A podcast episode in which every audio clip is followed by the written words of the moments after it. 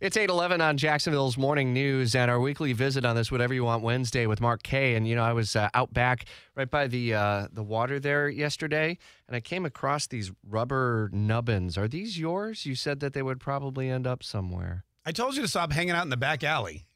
Why are you hanging out by the creek in the back of the building? That's just weird. I'm getting my kid yesterday from school for a medical appointment and Mark Kaye talking about rubber nubbins. Rubber nubbins. It fell I'm in the toilet. Rolling.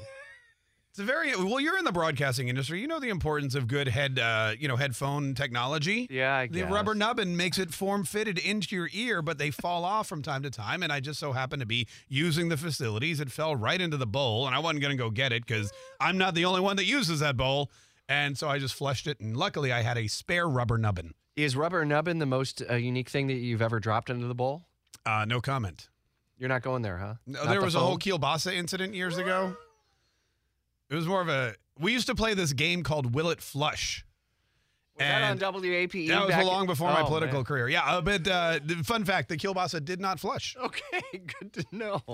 I don't know how we move off from there, but let's. Uh, Okay. so, this ruling by the Colorado State Supreme Court Yeah, says that uh, former President Trump rule uh, violated uh, Section 3 of the 14th Amendment. correct. Just about everyone basically is coming to Trump's defense here, including all of the candidates who are running to uh, defeat him and move him off the front runner status right now. Obviously, everyone is rallying to this one. Well, I mean, and that's the that's the real key. I heard you say on the way in because for some reason I was listening this morning, and uh, and you said you know all the Republicans are piling on this, and that's exactly what the, what we've been asking people to do is let's pick a candidate, let's rally around them. So this Supreme Court decision may have actually whittled away at the at the field of Republican candidates, and it may actually propel Donald Trump into more of a front runner sta- status, if you can believe it. But yeah, this is.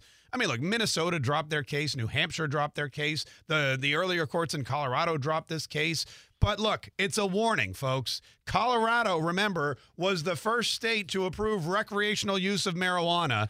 And now, a decade later, we have this unprecedented decision from their Supreme Court. I'm not saying the two things are related, but they may be related. And Florida may put that on the ballot for next year. So are we headed down that road, perhaps? I mean, more uh, here. I believe it's more for glaucoma. You know, Yeah. there are a lot of retirees in Florida, but in Colorado, it was strictly for uh, for recreational use. So this ends up being probably the second of what may be multiple cases that ultimately have Trump's name on them going to the United States Supreme Court because this will be fought before the U.S. Supreme Court. Oh, I'm sure they're lined up. Uh, you know, the lawyers are lined up on the uh, steps right now, waiting for the bell to ring and the doors to open. This is this is the Colorado Supreme Court daring the uh, Supreme Court of the United States to take this case. They're like, look, we here's what we're going to say. We just want you to rule on it and have the final word. And this whole stay is interesting because January 5th is the deadline. All that the uh, Trump administration has to do is get the Supreme Court to say, we will hear an appeal. And as soon as they say that, then there's a stay on the order to withdraw his name from the ballot, and the Secretary of State in Colorado has to put Donald Trump on the ballot. But it doesn't matter anyway, because the GOP in Colorado said, if you don't put Donald Trump on the ballot, we're withdrawing the whole gosh darn party from the primary, and we're just going to caucus and choose our candidate that way. So it, it's a horrible decision. It's unprecedented. It really doesn't seem like there's, again, I'm no lawyer, but I was waitlisted from one of the finest legal institutions in the country.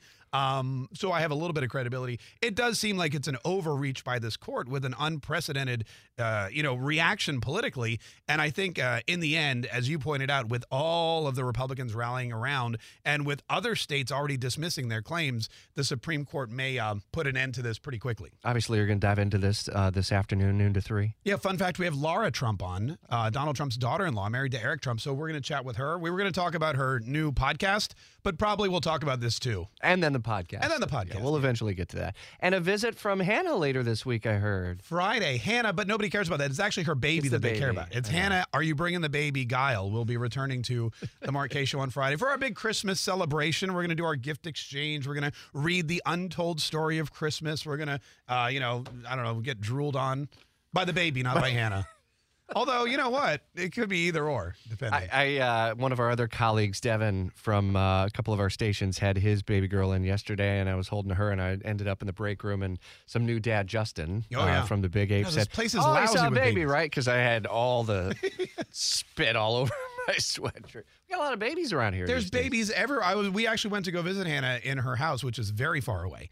And uh, I'm going to turn in my receipts for gas money um, because I talked about it on the air. It's now tax deductible. But we, I was holding the baby and he was hungry, so she hands me a bottle, a cold bottle, which you're never supposed to do. Oh, no. And so the baby immediately spews it all over me, and I'm wiping it off. I go, "Hey, I need something to get this formula off of my hand," and she goes, "That's not formula."